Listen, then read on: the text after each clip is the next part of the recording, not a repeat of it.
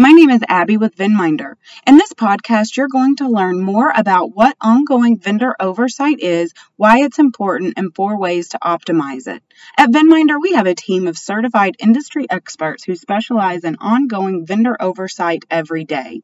So, what's ongoing vendor oversight?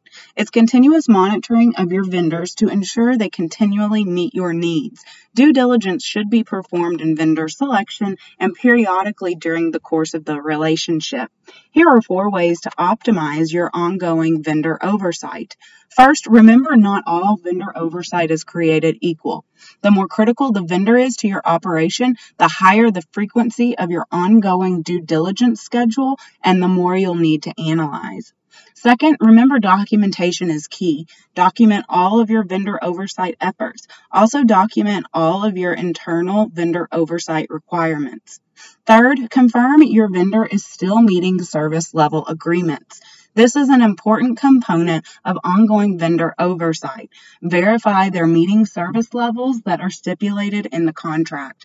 Fourth, don't forget that ongoing vendor oversight is constant. It's truly every aspect of due diligence that you complete during the vendor life cycle once a vendor is on board.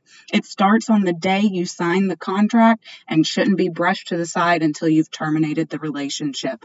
Now that you have four tips, keep in mind that some of the reasons ongoing vendor oversight is so important are it's a regulatory expectation, but also a sound business practice, and it also helps you manage risk well. Another plus is you may realize early on if there are any vendors who aren't the best fit for your organization, and in turn, giving you an opportunity to evaluate other options before the contract renews.